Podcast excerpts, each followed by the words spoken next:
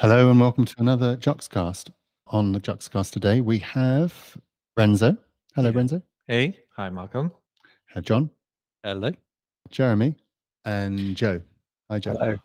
And me, Malcolm. Today, we're talking about Strange Loop 2022, September. We sponsored Strange Loop this year, John. What, why did we decide to do that? Well, it's an awesome conference for a start. It's where the Simple Made Easy taught by Rich Hickey was filmed.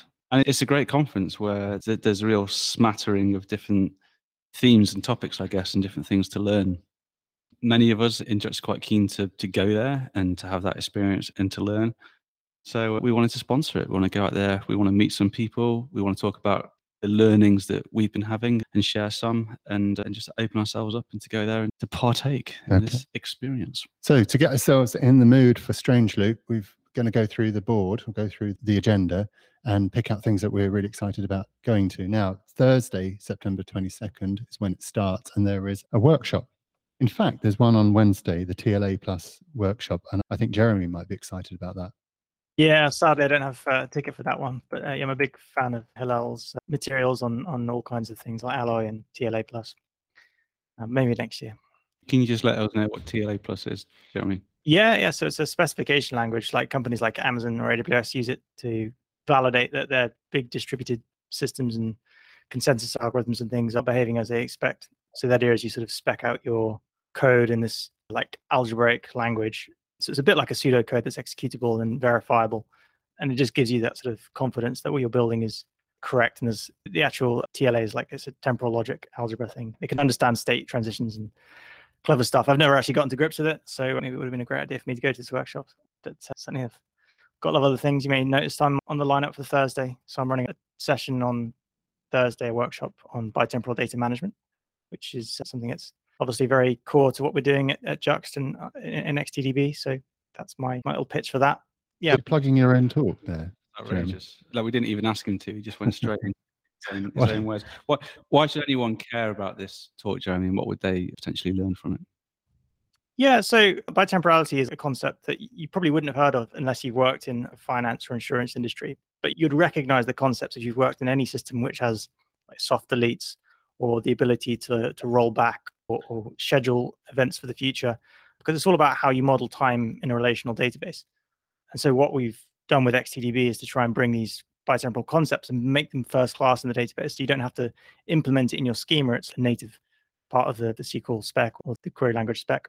So what we've been doing with XT recently is actually implementing the SQL 2011 specification, which added these temporal operators. But basically, no real implementations exist that do it comprehensively. Like MariaDB has added some of them, uh, DB2 again, but like Postgres doesn't implement these features. So really, the workshop is about let's see what's possible across these different systems, understand the limitations, and also the benefits of doing this modeling. You know, working with the database rather than having to do it all ad hoc in your own schema. So uh, yeah, the purpose of the workshop really is to educate people on uh, how I understand the, the space and the set of tools that are out there for solving these problems. And I think these problems are perennial. They exist across all industries. And as time marches on, I think more and more systems will build with this in mind as storage requirements become less of a constraint on the amount of data we store in our systems. Okay, so you've arrived at Strange Loop, Joe. You've been up since four o'clock in the morning because you're jet lagged. And you've had breakfast and you've been for your run, and you've hung on to nine thirty. Which of these? I think we've got a choice now of six uh, events. Now we've got a TLA Plus conference running throughout Thursday and a PWL conference running throughout Thursday. So we've got four bespoke talks. We've got data modeling for developers by Alexis McKenzie and Susan King. Introduction to P5JS by Kate Hollenbach, writing a mobile app with Clojure Dart with Christophe Grand and Baptiste Dupuch, and building a block protocol block. Kieran Mar- and Jude all read. Which one stands out for you, Joe? So I think initially the data modeling for developers is an exercise that is and anyone that's been in the role of an engineer for very long knows that this is something that they can never really definitively get right and it's a topic that we'll all return to in so many different ways. So that data modeling for developers i'm really interested in new takes on that as an idea.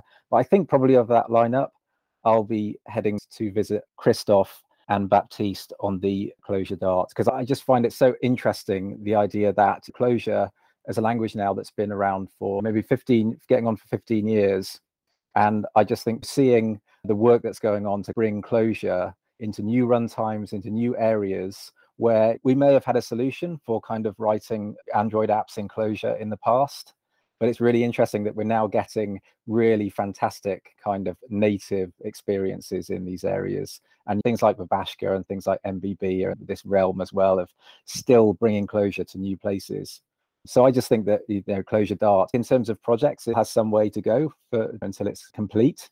But I just think that the idea of writing a real fantastic experience for writing Android apps in Clojure is just very exciting. Absolutely. I completely agree with that, actually. I, mean, the data modeling, uh, I think, is very interesting for me. I noticed the other day that SQL is now the number two language. You know, SQL has grown and grown. It's now at number two in terms of job listings and things like that. It's had a massive renaissance. And I think we know why that is. Definitely 10 years ago or 20 years ago, ORMs and application servers and sort of hiding the database was the order of today. But SQL has really made a really kind of come back with a vengeance.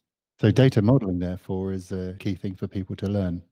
Mm. So you know, we would definitely recommend those talks. I think maybe a word on the PWL conf that is close to my heart. I used to organize the meetups here in London for the PWL. This is the, the papers we love um, meetups. So it's a conference that aggregates, it's between engineering and research and usually is a little bit more on the research side because people who are attending and people who are presenting are presenting on computer science papers. They might be the author of the paper, but they might not be, and they might just explain uh, in simple English, perhaps, what the content of the paper is about. And sometimes these papers are very eh, interesting. They give you ideas, they give you different views about how to deal with a specific problem. So, yes, I just wanted to maybe put a word out there about what's going on at PWL. And uh, yeah, Telman, that many of us might know in the Clojure world, is also presenting and is presenting about his work at Microsoft. Cool. Okay, so moving on to the, the lunchtime slot. So the PW conference continues. We have Jeremy's bitemporal data talk. Obviously, we're all going to be going to support Jeremy, but in a parallel universe, which other talks would we go to? Jeremy, I think that's one for you. Well, I'm always curious about what browser tools people are cooking up. And I think using a browser every day, and I think the ability to customize our experience using the web is just generally people don't spend enough time thinking about it. I'm sick to death of having too many tabs open and not having it integrated with my knowledge management system. Yeah, I haven't actually studied the actual purpose of this talk, but certainly that title drew me in immediately. And it, I was using Borkdude's small Clojure interpreter uh, the other day. So Sai, he, he, has wrapped it in this thing called uh, or Scittle, and it allows you to write Clojure very quickly in a browser context. So you could very potentially very quickly write browser extensions in Clojure yeah, I don't think that talk is about Clojure, but I'm sure it give you some ideas. Okay, so no, that looks like a very interesting afternoon. Let's move on quickly to the afternoon. John, anything grab you? So the moldable live programming with Clerk. This is kind of Clojure related, so it immediately pulls me towards it. But I'm interested to, to know what Clerk is. I haven't really heard of it before, so it sounds like a deep dive. Interested to to hear from Martin and Jack there on on that. So yeah. I think this is one I might not go to, not just because of Jeremy, but because I went to this as a, a Clojure D. They did a little breakout sessions where we could get hands on experience with Clark or Clerk and uh, really, really enjoyed it. It's, it's very, very interesting. So, yeah, definitely recommend going and hearing what they have to say. I'm also interested in the GraphQL TypeScript schema packages for rapid development. That sounds fun. And I'm sure it's a sort of thing that me and Alex are really into anything GraphQL and schema is something that floats my boat. So moving on to the evening. Any plans for the evening, Renzo? The Strange Loop party. Really, I was going to pick that too. Yeah, you know, I, have been twice to this party, and yeah, I can suggest everyone to go to the City Museum. It's a one-off experience in your life, and you, you definitely have to go please please use long trousers don't go in shorts because you're going to regret that when you're going to these huge slides that are going throughout the buildings and the floors so that's like a, a, pro trick right there. And the other thing is, I noticed on the website that I went for the first time that there are many other rooms and floors that I never seen. So I hope this year maybe they keep it completely open and it's still like a large range of experiences but i hope they i can see also the things that i've seen on the website you've been as well john haven't you yeah i love the museum i think it's so much fun. I think the slides are fun but i like the kind of tubes like the wire mesh tubes outside that you have to crawl through and that's in the open air as well. It's a good tip to wear trousers because your knees can suffer some damage but it, it is just so much fun. And i love the kind of basement area, which is like some haunted sort of concrete dungeon thing where you can get trapped in between the crevices. And occasionally you can run into somebody in some random tube that's hanging on the underside of a ceiling and just have a conversation with someone like, hey, what are you doing here? I'm a bit tired. I really have to sit down for a bit. And then you get some irreverent conversations. So it's a huge amount of fun. I you think. get back to your hotel at 2 a.m. and then the next day you wake up this time at 6 a.m., go down for breakfast, do your run, get to the conference and 9.30 is the keynote so this must be one that everybody would go to. Expert software developers approach to error. Should we have a take a look at that? Yeah let's do it. So this is by Marian Petre from the center of research and computing the open university. That is that our open university? Is that the open university in the city of the future milton keynes? Yes it is.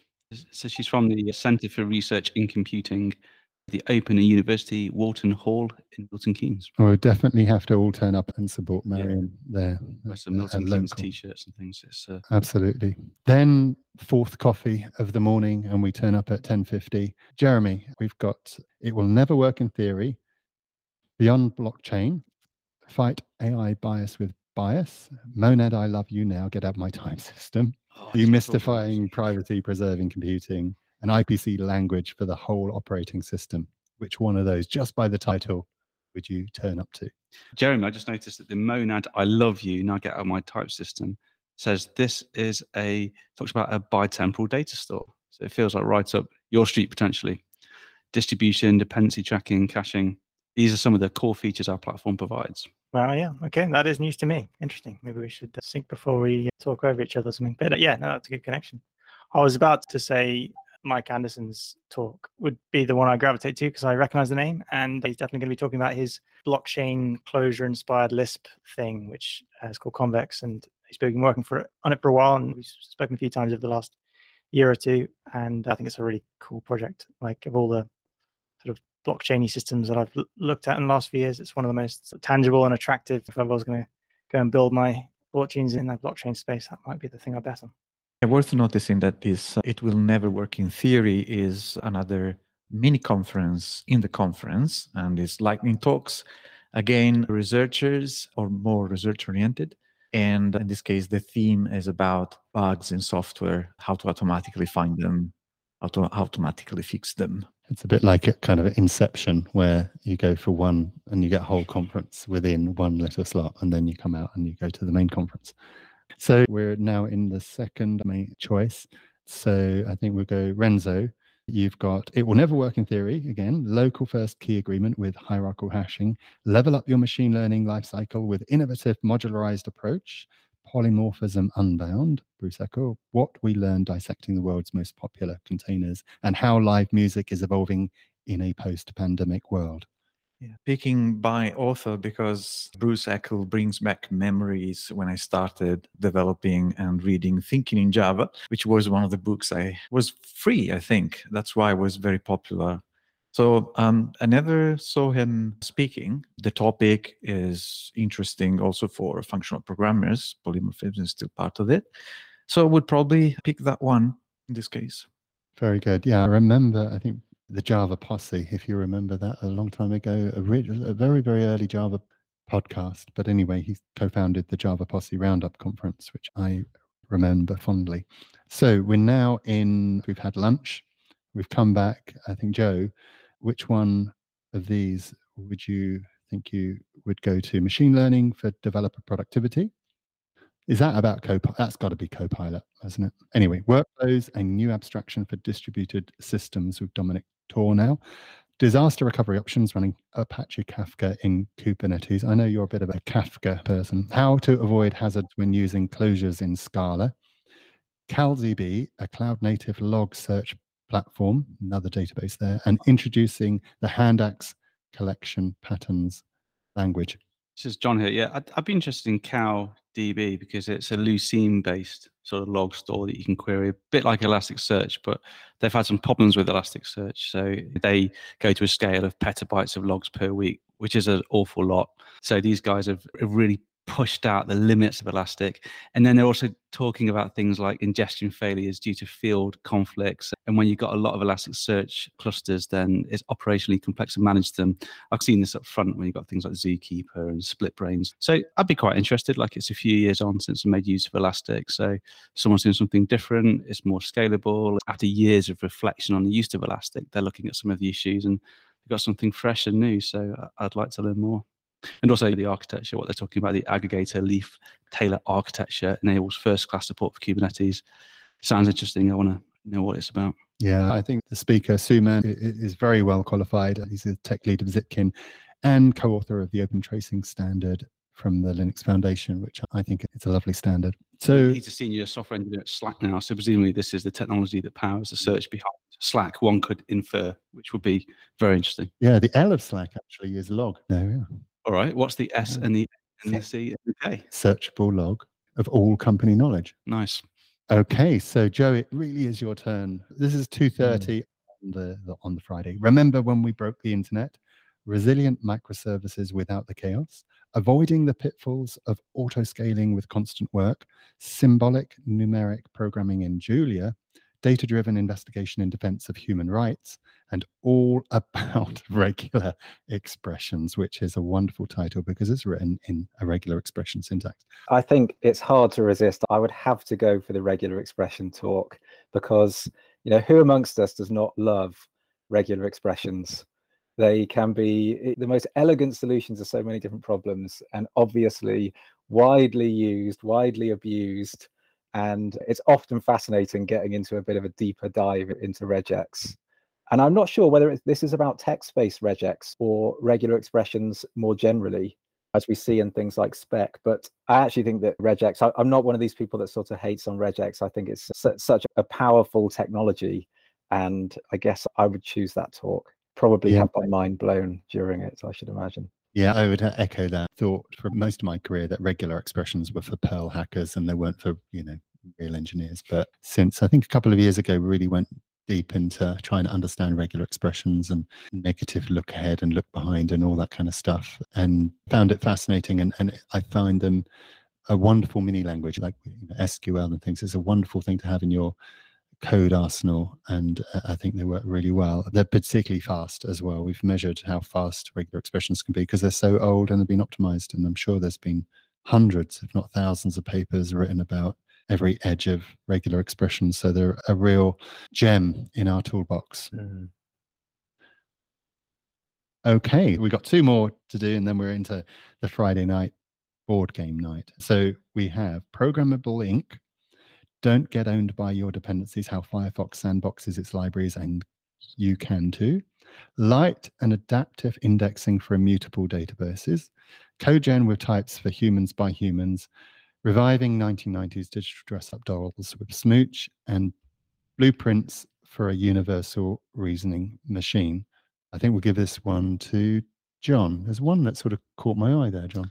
Who's this Håkan Råberg? He's the one that's researched the area. I was like, I'd love to see you give this talk because when I've looked at the work that he's been doing, to have a index that goes across immutable data that takes account of time, it needs to be a multi-dimensional index, right? So you can search for a particular attribute, a particular value, at this particular, well, between this time range for the immutable timeline and between this time range for the business timeline. So hence it's a six dimensional index that you might have to grapple with.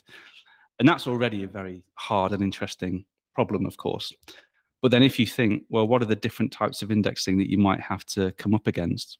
if you're a database, you've got data that's flying in, right? So you've got like a mutable layer, right, of like the index that's been updated. So you might have to have an index that's dealing with live data coming in that has to be incredibly fast to search, but can cope with these updates coming in.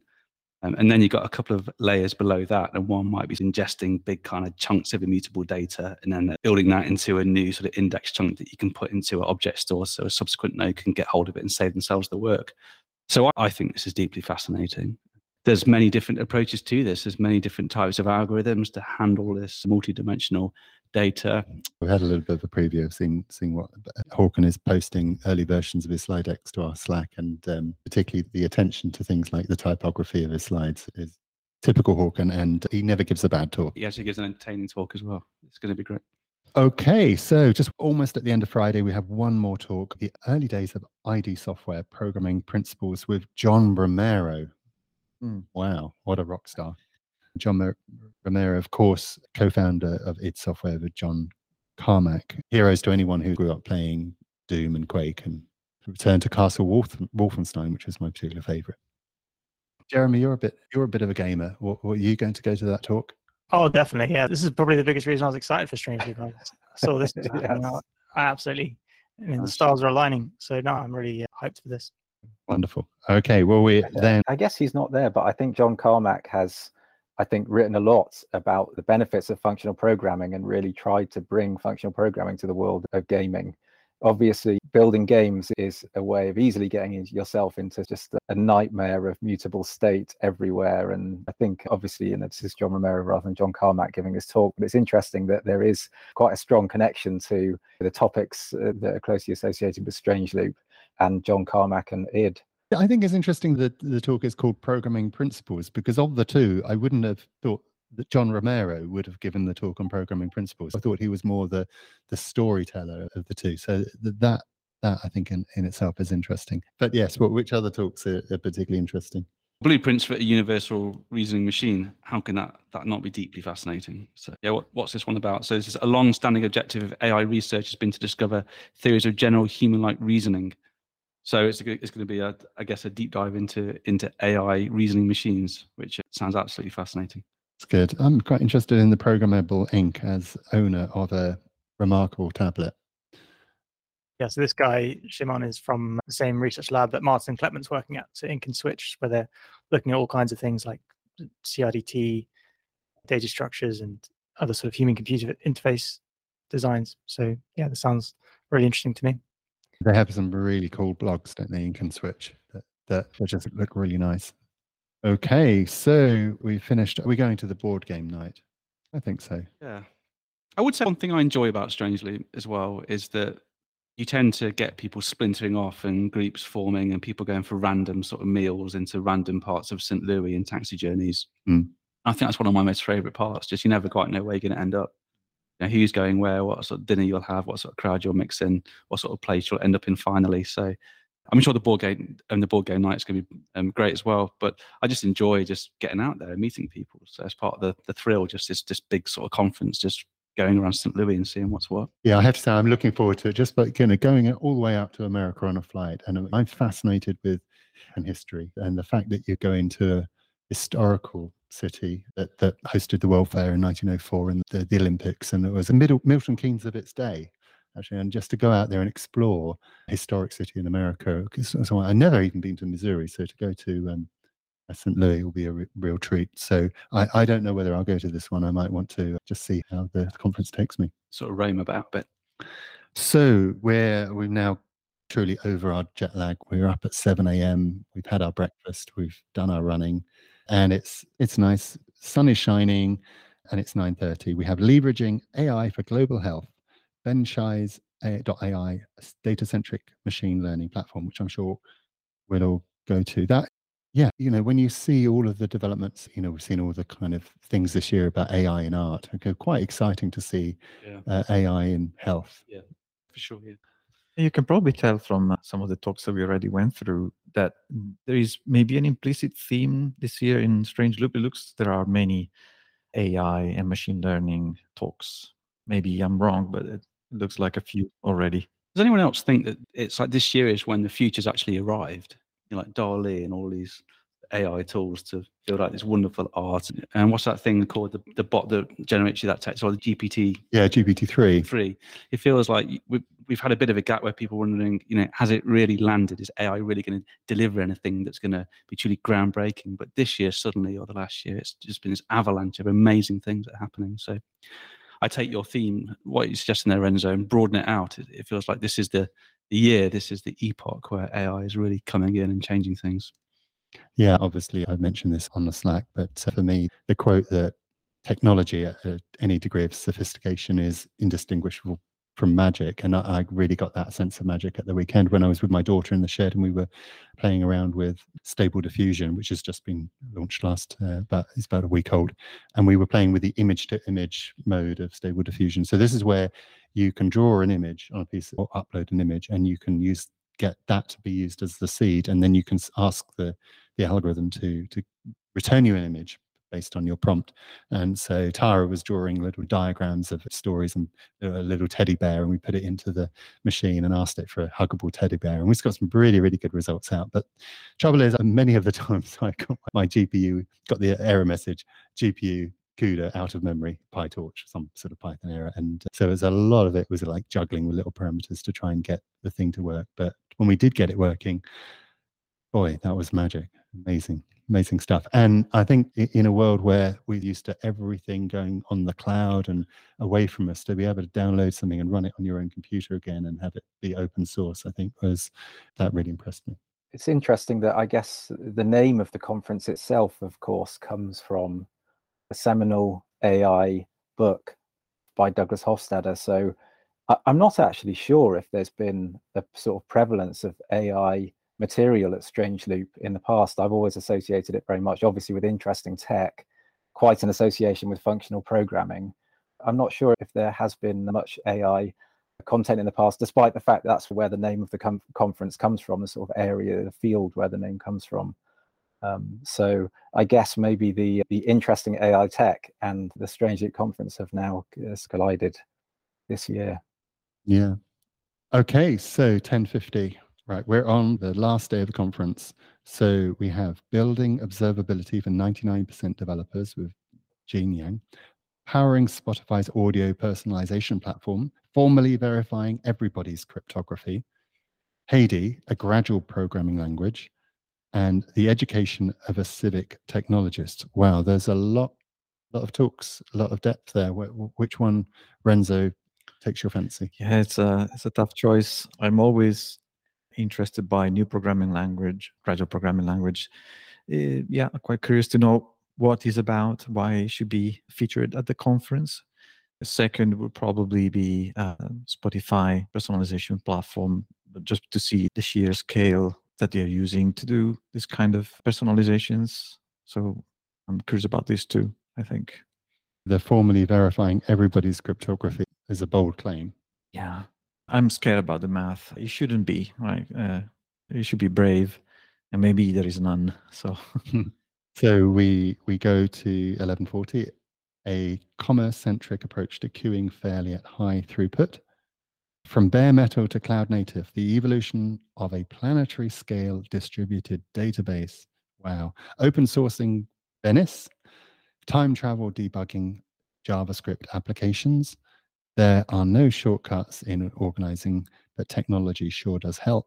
And Stop Writing Dead Programs by our friend Jack Rusher. Jeremy, which one do you think you'll be going to? It's really tough. Some really interesting things that Planetary scale database system mentions actually by New Relic's. It's like an internal system, which I think is always the most interesting part of like like where databases come from is like understanding the context, like the specific business problems they were trying to solve. They couldn't find anything else off the shelf that worked. So for me, I think that's necessarily the the best choice or uh, most optimal choice. But yeah, Jack Rusher's talks I've seen is very interesting. Presumably, it's about and he's been interested in like this uh, development and the sort of image based development and having everything being interactive. Like I think that's also very important the time travel debugging does mention retroactively changing the past as well. So there's like a bitemporal uh, angle there, which would be fascinating. Um, but yeah, I think the New Relic talk has it for me. Well, thanks, thanks, Jeremy. Okay, so rattling through lunch. We're we're back after lunch. We've been fed. We've got Python performance matters, formal modeling and anal- analysis of distributed systems, finding critical bugs early. If only I owned my own data, architecting decentralized data systems, of JavaScript ahead of time compilation performance, and MetaLens extending the Linux kernel with visual programming. I think I'm going to, uh, and I'm going to take this one. I'm really interested in data sovereignty. I love the idea of owning my own data and companies owning their own data. So I think I would be interested to go to Catherine's talk if I owned my own data. Anyone else got any alternatives? My second choice would go to formal modeling and analysis of distributed systems. It looks like a TLA plus related. I'm not sure if it's TLA plus, but yeah, it's probably about formal verification. Yeah, it doesn't mention Jepsen. So, well, I, I, I know Jepsen is more more around running a distributed test suite, but this looks like it's complementary. Okay, one next one for you, Joe. We have automatic generation of runtime checkers for production distributed systems. In the land of the sizing, the one partition Kafka topic is king. AVIF, creating a new image format in the open. A hipster history of cores. Diagrammar making simply make interactive diagrams. And art you can make by spying on yourself with your phone. There's a bunch of interesting ones there. Um, I think AVIF is a pretty fascinating tech and quite mind blowing when you see some of the results. But I think I'd probably have to choose Land of the Sizing, the one partition Kafka topic is king. I think anyone that's used Kafka or other large distributed sort of event-based or log systems knows that this question of how to maximize performance and how to deal with partitioning becomes you know it, it's always a, a, kind of a concern about how to how to partition your data where you're where you need ordering guarantees, if you're going to split data across from many topics, even how you're going to maintain the ordering guarantees you need as things you know, data moves from one topic to another. I think the idea of this um, single partition topic is very attractive, of course, because it gives you ordering and ordering guarantee across all of your data. But the, the questions then of how to process this data in a performant way come in. So I'm really interested. I think if I can learn something from this talk about new strategies for partitioning or some interesting like takes here, then this can be quite a, a really interesting new fundamental tool in the toolbox when you come to some of these partitioning questions. Thanks, Joe. Uh, sadly, we're almost at the end of our conference. We have just the last choice to make here. So I think we'll leave this to Jeremy. A distributed file system for secure P2P applications. HODOR, great name there, HODOR, detecting and addressing overload in LinkedIn microservices. The Vera C. Rubin Observatory Legacy Survey of Space and Time, that might be one for you, John. LiveViewJS is the anti-SPA library for reactive app development in Node.js and Deno. Sniffing the Metaverse and modern B-tree techniques. Ooh. I think we can all have a stab at that. What's your favorite, Jeremy? Yeah, I probably go for the LiveViewJS. I'm quite excited really about and how I've personally my own journey gone to the full 180 on do I want single page applications or like loads of logic on the front end and uh, live views from the Elixir uh, ecosystem where they have this Phoenix live view thing. So I guess someone's made a, a port to, to JavaScript anyway and bringing that concept of pushing as much UI logic back to the server because it's much easier to manage and scale in some ways and develop it. I guess developing is the biggest benefit. But um, I'm curious to see what that ecosystem looks like and what that fresh energy going into the front end looks like these days because I've stepped away from it a little bit in the past couple of years. So that'd be my choice. John, would you go to Hodor just because of the Game of Thrones reference? It did link me to it. I mean, it's an amazing name. What does it stand for? Holistic Overload Detection and Overload Remediation.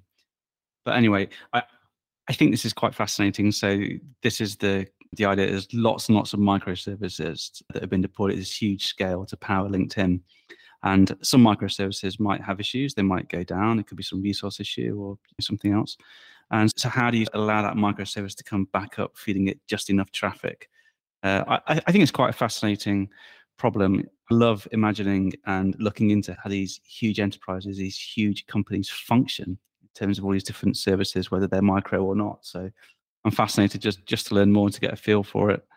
But of course, as a amateur astronomer, I'm interested in the uh, the legacy survey of space and time. My camera at home is 26 megapixels. This one is 3200. It's, it's going to be very fascinating just to learn about how they operate this telescope, what the concerns are, but also, frankly, more interesting, what it is they're actually doing. Like, what are they studying, and uh, what does it mean to survey space and time, looking into dark matter, trying to solve some mysteries. So uh, it's going to be deeply fascinating. I think I'll go to that. I want to know how much space does it take to to save a single image? Yes. Yeah. It's 50 megs for a 26 megapixel image. This is Would you store that image on a distributed file system for secure P2P applications? I think it's a very interesting talk, and I think that the, the whole area of having control over privacy and encryption and who who owns what data and being able to collaborate but but securely, I think is, is a very interesting problem. And I'd like to, I don't know very much about this, but I'd like to go and see Brooklyn's talk. So I think I'll be going to that one. I think I'll be super tired at this point, as we all will be. But we've got one more talk to go to, which is the secure software supply chain. Who's going to be going to that, and who's going to be going to the bar? They're not in uh, competition, are they? So you can go to this. Um, yeah. I think this is one of the problems of our age. You know, everything is, but we've got so much reuse. That was the sort of big theme of 20 years ago. Could we get everybody to reuse software and not keep writing it? Now we've got all this reuse and we've got this huge vulnerability that some of the biggest breaches come through this software supply chain attack. And I think this is a huge problem we have to solve. So I, I definitely want to be going to this talk and listening to Kelsey Hightower. Okay, so we are all going to be at Strange Loop this year, and uh, a few other people from Juxt. I think there's uh, 11 of us going over. There may or may not be extra tickets available from Juxt. Keep an eye on our Twitter account. So we are platinum sponsoring, which means there'll be a small crowd of us there, and really we want people to come and talk to us, mm. meet lots of people, and have interesting conversations. We have an amazing booth just in front of the dining area, so you cannot miss it. You want some refreshments? We'll have some in the fridge. Actually, everyone from JUXT will be wearing a black T-shirt with the JUXT logo on it. So if you want to find somebody with a black T-shirt with a JUXT logo, then do.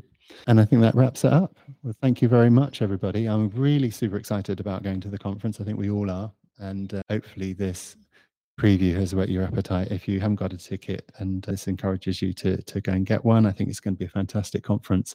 Wonderful to have the have a conference where everybody's back face to face person to person and uh, yeah. like it always was. So i think we're all looking forward to the trip. Thank you very much for listening. Goodbye renzo. Thank you. Welcome. Thank you. Goodbye john.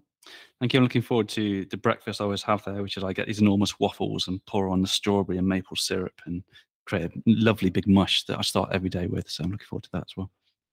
Goodbye, Jeremy. Cool. See you soon. I'm really looking forward to uh, coming back home and watching all the ones I missed on double speed. Uh, that's the best bit. and um, goodbye, Joe. Cheers, Malcolm. Thank you. That's goodbye for me, Malcolm. See you soon. Thank you. Bye bye. Bye bye.